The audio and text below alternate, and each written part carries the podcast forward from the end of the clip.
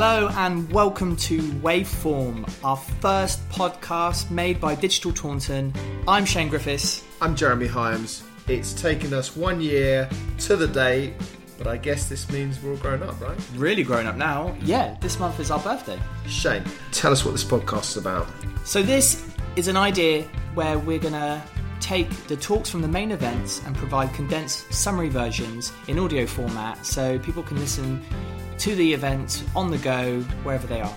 And Cetsat, big shout out to you guys for sponsoring the night. Thank you very much. Cetsat has a mature and robust approach to cybersecurity.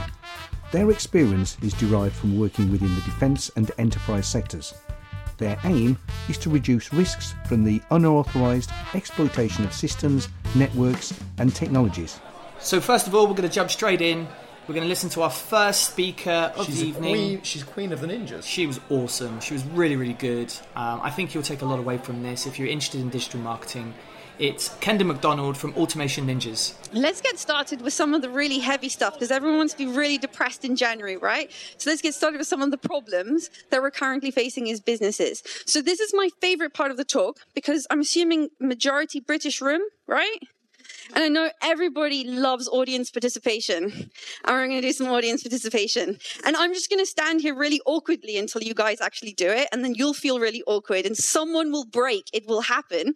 Um, so I'm going to ask you some questions. And the first question is what is it that consumers actually want? Happiness. Happiness? Yeah. Attention. Attention. Yeah.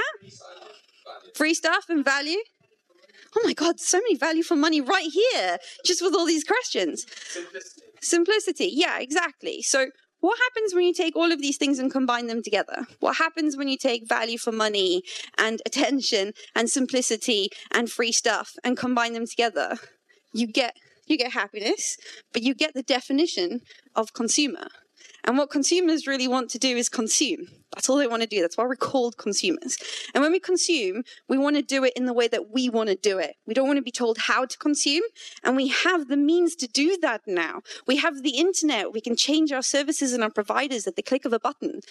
All we want to do is we want to consume without being interrupted by anybody else. And we want to do it in the way that we want to do it. And we are empowered to do that now. But what is it that businesses want? Yeah, we want money. We want to sell our shit. That's what we want to do. And we're going to do that in the best way possible. So most of the time, that means we're going to interrupt our consumers. We're going to steal their data and we're going to do everything that we can to get in front of people, right? That's what businesses do. That's certainly what consumers think businesses do. And do they have it wrong? If you look at some of the biggest businesses in the world, they don't have it wrong at all. So what's happening is we're fueling something that's called a divide. And it's the divide between what consumers want and what businesses need to do to get by. And as we sit here and go, how are we going to get more likes on Facebook? How are we going to get our ads in front of the right people? How are we going to do this? How are we going to track people's behavior? People like me, people who do that for a living, are fueling the divide between consumers and we're making everybody really, really unhappy in the process. So we've got to fix some of that. So, does this ultimately mean that it's all doom and gloom? Well, actually, it's not a very good picture. For the first time, ever, in 2019, we saw a global decline in page views. And that means that people stopped looking at websites as much as they were previously. Now, that doesn't mean that people stopped consuming. Actually, people consumed a lot more, are just really impatient with how we consume. So we spend less time on websites and we look at less website pages. You might think that's not really a bad thing, but it is a really bad thing. Uh, it does come with a really nice thing though, because it was actually an increase in conversion rates because we're happier to do stuff online. We trust people. We will spend our money online because we know we can get it back if something goes really wrong. We're quite happy to buy things on Amazon. We're happy to give away our email address. Even though we feel funny about our data, we're quite happy to sign up for lead magnets and all sorts of stuff. So we're getting really comfortable interacting with businesses online. But there's a really big but in this because in order to get a conversion, you have to get someone to spend 16% longer on a website. So while we're happy to do stuff online and we have to stick around for longer to get that conversion, we aren't doing that. So we aren't spending as much time before. So we don't have as much attention as we used to. So we've got to do really good things with that attention or maybe instead of trying to put some tactics and some strategies in place, maybe we just need to understand what people want to pay attention to. So, in the beginning, there was attention because without attention, there's nothing else. Don't trust what the Bible says to you about in the beginning there being light. It's attention, right? Okay. So, when you start off with attention, and you start looking at the theories behind attention, we come to the lovely Daniel Kahneman and Amos Tversky. Any psychology nerds in the room? Thinking fast and slow? Yeah, one. Wow, I'm disappointed in you guys.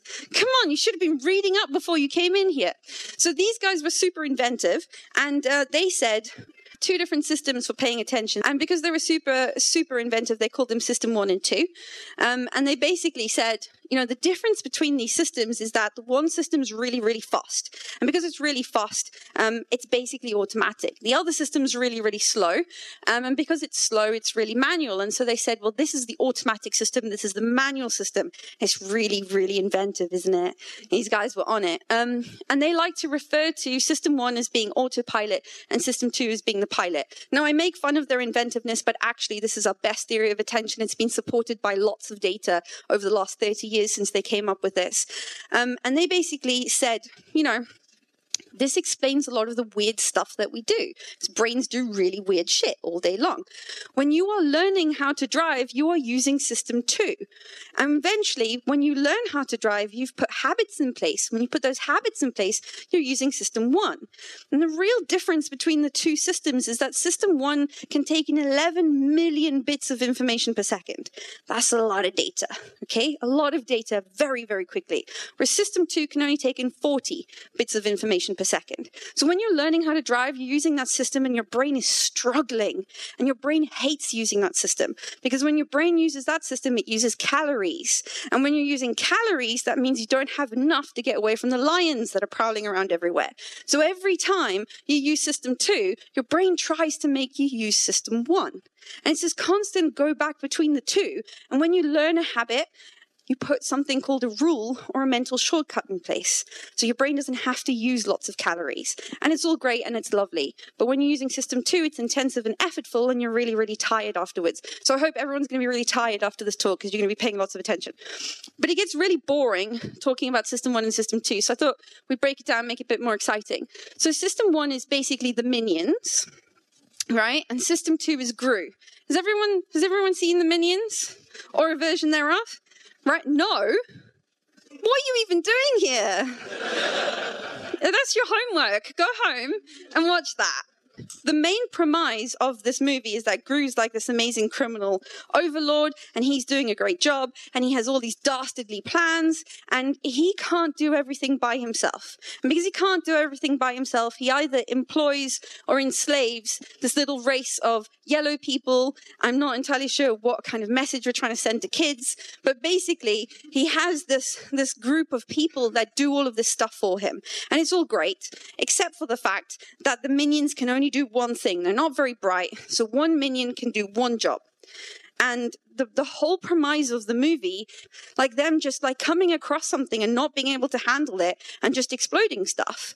Um, and it kind of works out okay for Gru though, because he has thousands of minions. He doesn't just have five all doing one job. He has thousands of them all doing lots of different jobs. Um, and totally destroying stuff all the time. But the great thing is, this is precisely how our brain works, pretty much. So we have this one dude who can only do so much, he can only take in so much information, and then we have all these minions running about the place taking in the rest of the information. And this works fine, except for the fact that when we create our marketing materials and when we try and talk to our consumers, we think that our consumers are in Gru mode, these super cognitive beings. We love to think of the fact that we are these very clever, very sort of present, almost omnipresent beings in our brains. We like to think that. But in reality, you only spend 15% of your day in Gru mode or in System 2. The other 85% of your day you're spending in Minion mode. All right. So when you're creating materials for your consumers, you have to get past the gatekeeper, and the gatekeeper is the minions. If you don't get past those guys, you're not going to get to Gru because the brain does not want to use Gru because it uses precious calories. I wish my brain used a bit more calories. I wouldn't mind. And I'm sure most people wouldn't mind if that was the case. But unfortunately, we've got the minions to thank for making our lives a little bit easier. So we know what to pay attention to, and our brain decides that well before we actually think we're paying attention to something. So I did a little experiment on myself. Um, I didn't do it on my husband this time. It's great living with a psychologist because we're always doing experiments. Um, and I searched for the best zombie movies. I used some eye tracking software to figure out what I was actually looking at. So I was trying to replicate another experiment without kind of like ruining their data. So I did my own. So I searched for best zombie movies and I wanted to see what am I actively paying attention to in the search result. And just to zoom in a little bit, there's a couple of things that Google has tried to do to make my life really easy. So it's put all of the titles up at the top of some of the best movies, but I don't know what ranking system they've used for this. And what was really interesting is that my eyes didn't look at that at all. I skimmed straight past it.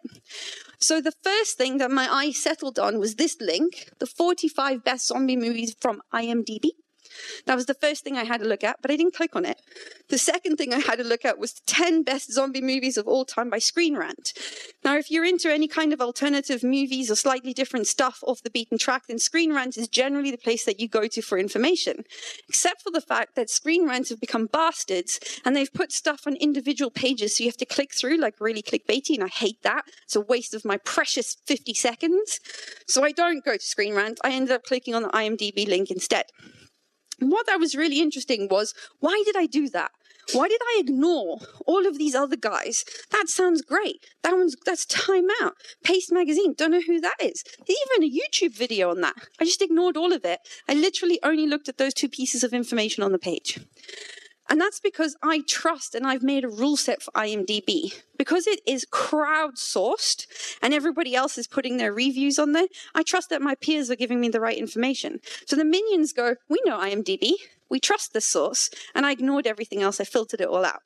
What was particularly interesting is that I also knew what not to pay attention to, or at least my minions did anyway, because I found something on this page um, and it's definitely the source that most people would go to to get the best information on all things alternative. And I ended up going and I just wanted to see what did I ignore? And I ignored this one, which is such a shame because I definitely would have got the information from there. It's the 13 best zombie movies from none other than the Cosmopolitan magazine. that, you know, that resource for good movie information. Um, and the other thing I ignored was was the second page of Google because I found what I wanted on the first page. Um, I didn't even go there. So your consumers are in minion mode all of the time.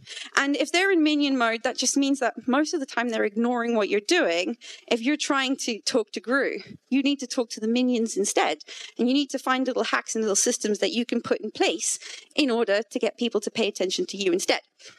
So The Economist is actually a really good example of this in real life in a more um, sort of tactical way. So The Economist has a great pricing structure, and they had the TheEconomist.com as a subscription for $59, the print subscription for $125, and the print and web subscription for $125.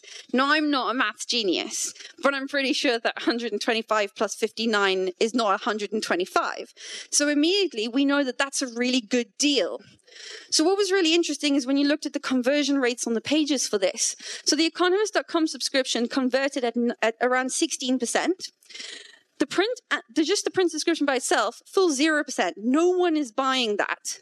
And the rest of the people, 84% of the people are buying the print and web subscription, even though it's the more expensive option. Why are we doing that? Well, uh, because our brain said that's a great deal, even though maybe it isn't.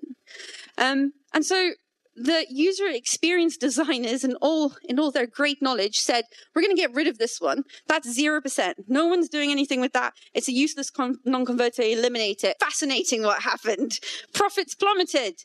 68% of people now went to the $59 option and 32% to the to the $125 option. Okay so there is an effect called coherent arbitrariness. This is a bias that we have. And just using that coherent arbitrariness gave the economist a 43 3% boost in their profits as a result. And so what coherent arbitrariness is, is a framing bias.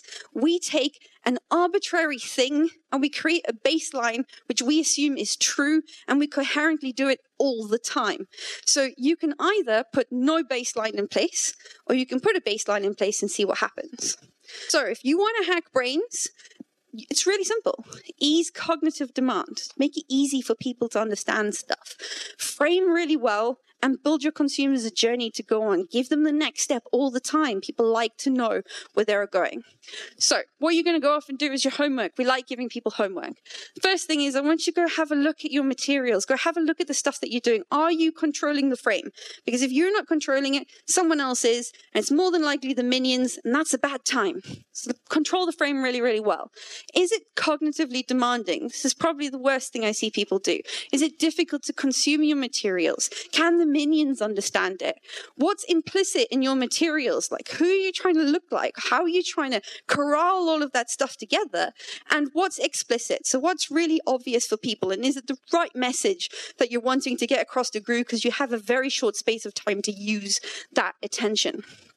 And most of all, is it minion friendly? If I can give you one piece of advice, it's just to think of your consumers as minions. Don't call them that to their face.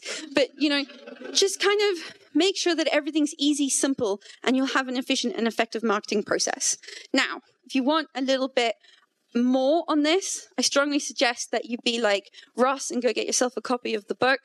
Um, you can get it at that link, but it goes into a little bit more of the tactical stuff as to how you can all use all of this stuff and a little bit more into the neuroscience behind it because we all love a bit of neuroscience, right? Um, so that's me, guys. Thank you very much.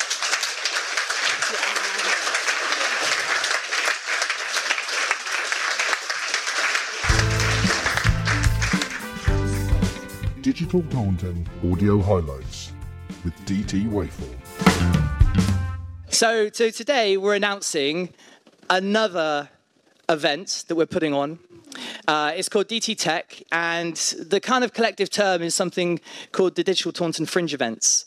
And these are going to be events that we are going to be putting on on a regular basis, and it's going to provide a way in which people that have some you know uh, interest in some specific niches has the opportunity to dive into it. And um, and it's going to be an event that should really help um, the more technical people in the room you know really come together and, and kind of focus on that community which is something that is desperately lacking i think around here is that there is no real uh, vibrant tech meetup group for those that really want to dive into the technology, science, engineering, some of the stuff that probably wouldn't be appropriate for evenings like tonight.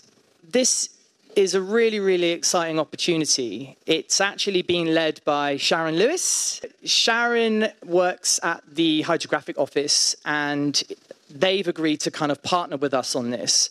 And what we're looking to do is, like I said, create these kind of deep dive events. Um, they're going to be on the, the second Wednesday of every month. And it's going to be open to everyone. So it's not about the experts. It's, it's about, it's open to people maybe wanting to learn a little bit more. We want it to be as inclusive and as open as possible.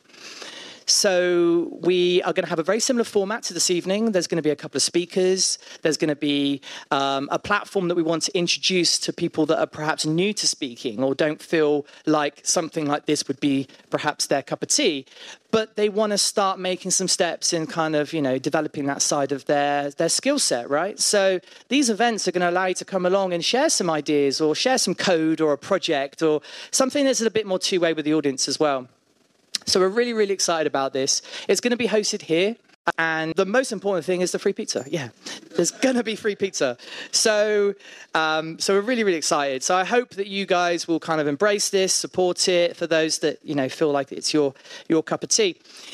We've got two amazing speakers lined up already. So, Kieran Evans, he's actually here tonight somewhere. Kieran is a senior developer at the Hydrographic Office. From what I've been told by Sharon, is that he's doing some crazy shit with maps and satellites and building all kinds of stuff with AI. And he's going to be doing this crazy talk about one of the projects they've been working on.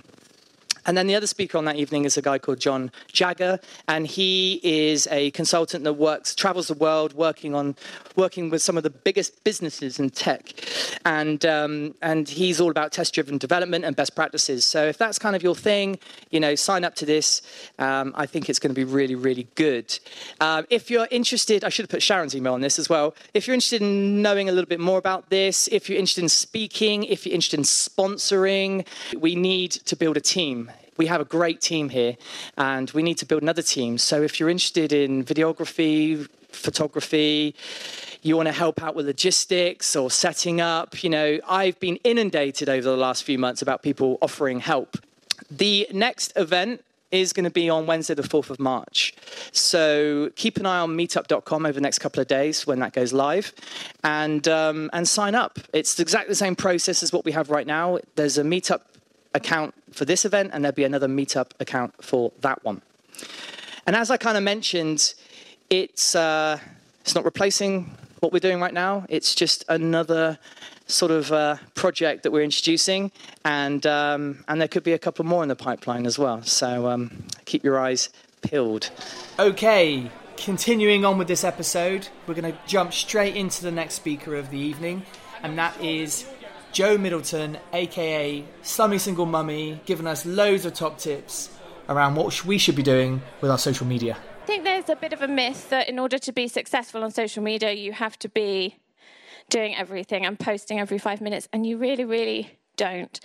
You can tone it right back. Um, and because of this whole like 80 20 thing, which um, I'm sure you all know, um, but basically, you spend five days a week doing stuff, and only 20% of the stuff you ever do is actually interesting or valuable or creates any kind of results. So if you can figure out what that 20% is, you only have to work a day a week. That's my business model.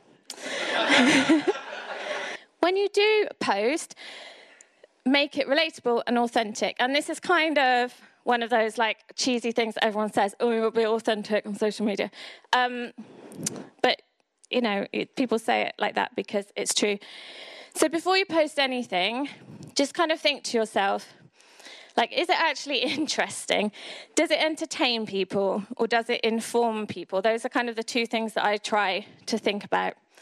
Um, and also, don't be afraid to be a little bit vulnerable with stuff. Um, and I think this applies even if you're a business. Like, you can still have a kind of behind the scenes, we cocked up doing this, but here's how we put it right um, type of content because people connect to people when they sense a vulnerability or when they see something that's human about you. And so I think the more you can incorporate that into your social media, the more you can kind of form those connections. So I'm kind of thinking less about that sort of perfect tweet that has two hashtags and a link and a picture and tags 10 people and has a location, and more just about kind of stuff that talks about who you are or who, who your business is and what that represents and how you can connect with people um, through that. So, as well as thinking about what you actually say, uh, it's good to think about your aesthetic. So, this is just kind of like how you look and the images that you use and how consistent they are and what they say about you. And I think you can tell like a lot about a brand from kind of like just the really simple how they look. So, I've got and you can do this really simply on Instagram or on, on, any platform. So, one of the easiest ways to do it in Instagram is just to use the Instagram editing tools. Now, lots of you have probably used like the filters, like Valencia 2009. Um, everyone did that, didn't they? Or like the photo frames around. But um, if you go into the edit tab instead of filter, you can ch- adjust all kinds of things like brightness, contrast, sharpening, all sorts. Like you can get really good quality editing just within Instagram. Um, there's also a really good app you can use called VSCO. Um, which does kind of similar editing things, but which also has loads and loads of presets that you can apply to your images. So if you've got like a particular feel that you want to go for, like um, you know, like brightly coloured or high contrast, you can apply the same preset um, set of editing to any photo. Um, and this is just kind of a, a useful link, might be. It's an app called Later, and they do like a whole training thing on how to create your Instagram aesthetic. So if that floats your boat, get over there. Oh, this is like um, a really good example. This is a guy called Matt Inwood, and he's a food photographer. He takes all of these photos on his iPhone and he edits them all in Instagram, and that is all he does. Like all of these photos are just iPhone, Instagram photos. He's ace. He does workshops if you want to go on them. I made my photos look like that for like a whole day afterwards. No, no, it wore off. Okay. Twitter lists. Does anybody in here use Twitter lists? Oh, guys, guys, come on. Twi- it's like one of the most basic social media tools, but I cannot emphasize enough what a difference Twitter lists have made to my life. They're so easy to set up. So you just go into your little menu at the side, lists. It's like create a new list. You can add people to it. You can call them like insulting names and make it private, like people I hate. Um, just make got the padlock thing. You can, um, if you're too lazy to set up your own list, you can subscribe to other people's lists. So if other people, somebody else has set up like Somerset businesses, you can find that and you can subscribe to it. And it just makes Twitter so much more manageable. So instead of going onto Twitter and having your home feed, which is just like speed of light refreshing. You can either use Twitter to go in directly and look at your list, or you can use something like um, TweetDeck, uh, it's completely free to use. It's all like linked up to Twitter, and you can arrange your lists in columns. So um, I have a column for my notifications. I have a column for what I call my home feed, but it's actually just the people I really like. Um, so if you're on that, then you're really special. no one here is. Um, no, I'm kidding. You all are. Um, there's a Somerset column I especially put in a hashtag digital Taunton column to make it look like I was, you know. Anything you want, you can make as a column.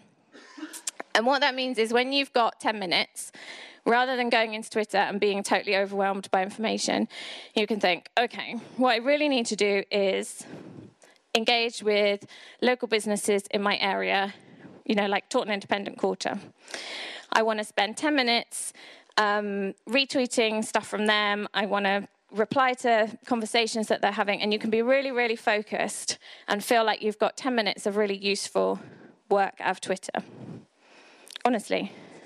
Yeah, I use this on the desktop. But you could easily set up the lists on your phone and then just go into lists and pick a list.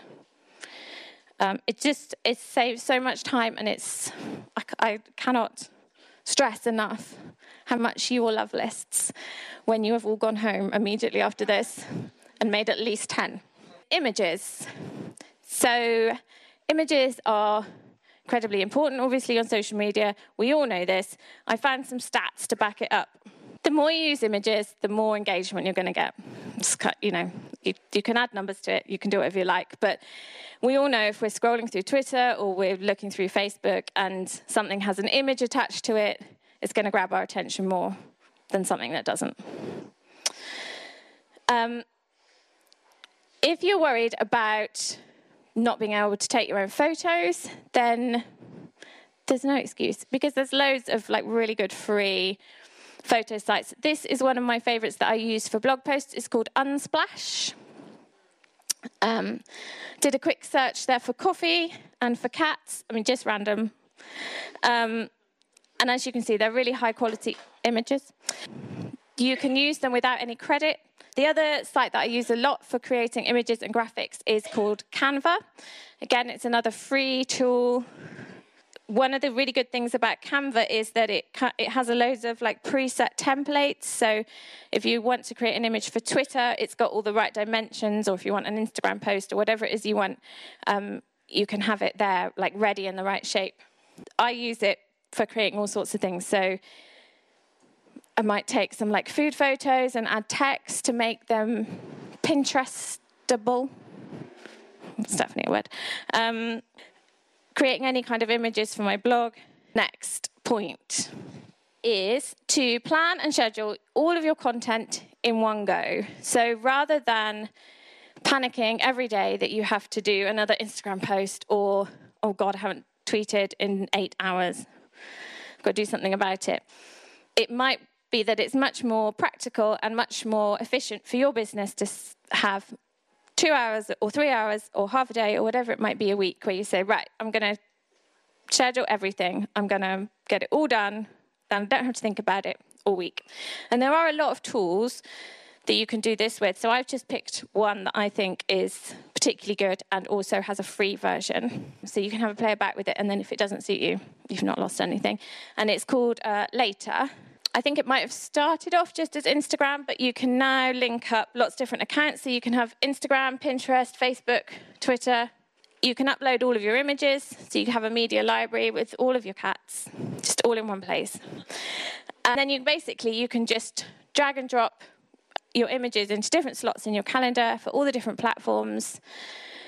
Add captions, you can add your hashtags, you can save captions if you want to. So if you're on Instagram and you have like a set of 20 hashtags that you always use for a particular, you know, for food photos and another 20 that you use for something else, you can save them and then just add them to your captions really easily.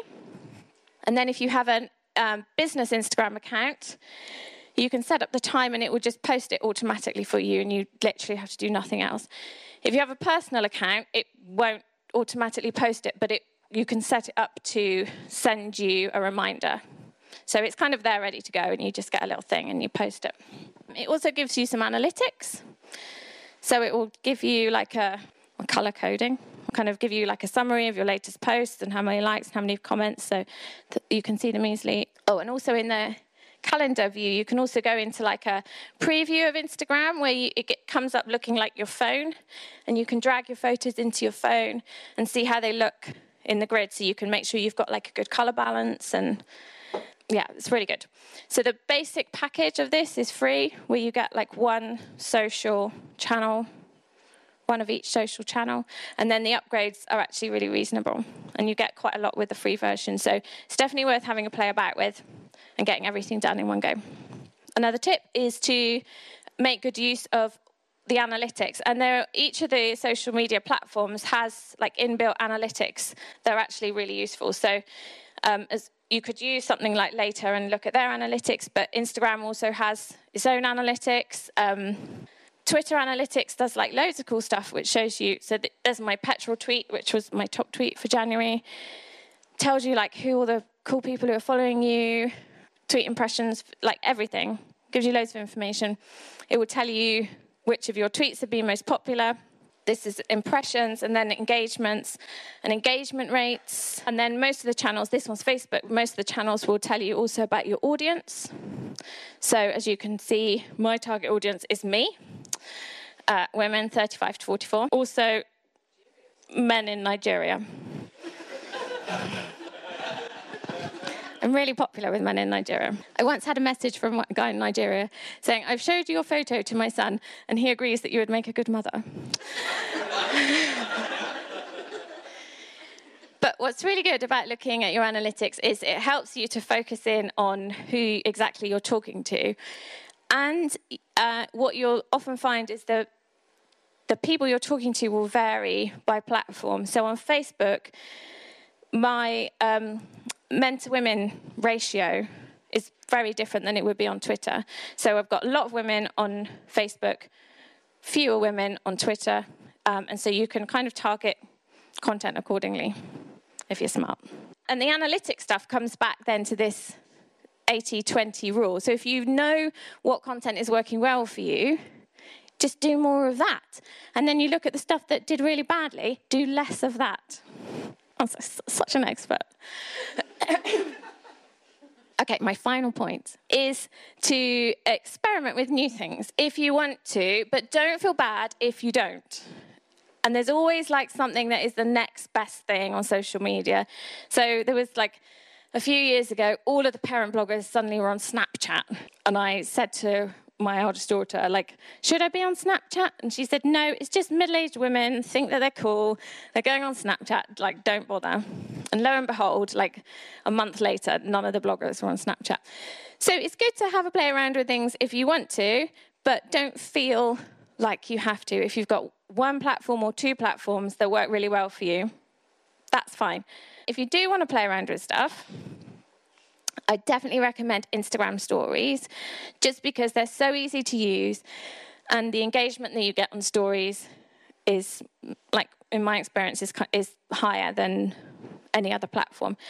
They're really simple to use so you can take a simple picture of your favorite cat. Don't tell the other cats. you can add things to it like polls, you can add hashtags, you can add little gifts, you can do countdowns, quizzes, music, all sorts of things. If you don't want to start with a photo, you can do boomerangs, which is like, you know, cheers, do a little glass chink. Um, you can do zoom in on things, you can just add text. You, there's loads and loads of um, different options for stories. If you want to take your stories a little bit to the next level, there's an app called InStories, um, which is really fun. If you want to go and look at me on Instagram, which is Slummy Single Mummy, did a few stories with this app this afternoon just to give you an idea of the variety. So the, my last three stories are all made using this app, like in literally 10 seconds each. I mean, it's not difficult, but they look kind of fun and different to the normal kind of Instagram story. So that's really fun to play around with. Then there's TikTok, which I'm mentioning because Shane said, mention TikTok, and then we'll look really cool and like we've got a finger on the pulse. Um, yeah. No, I mean TikTok. Uh, that's not that's not true. Um, that is true. Um, people do use TikTok, so I've heard. Um,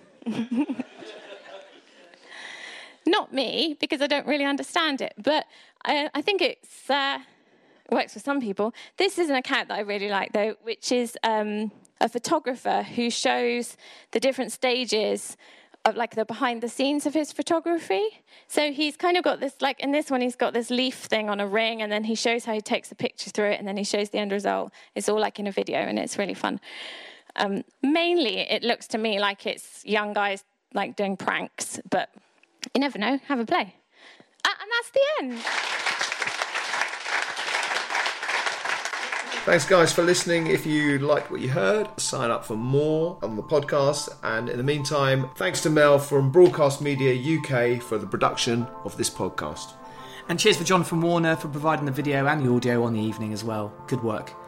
So we'll see you next month. We'll be reviewing episode two of season two. Uh, we've got two exciting speakers lined up, but we're not going to tell you who they are yet. Get more details on DT Connect. Our monthly newsletter that comes out monthly. Adios. Cheers, guys. Bye. Digital Content Audio Highlights with DT Waveform.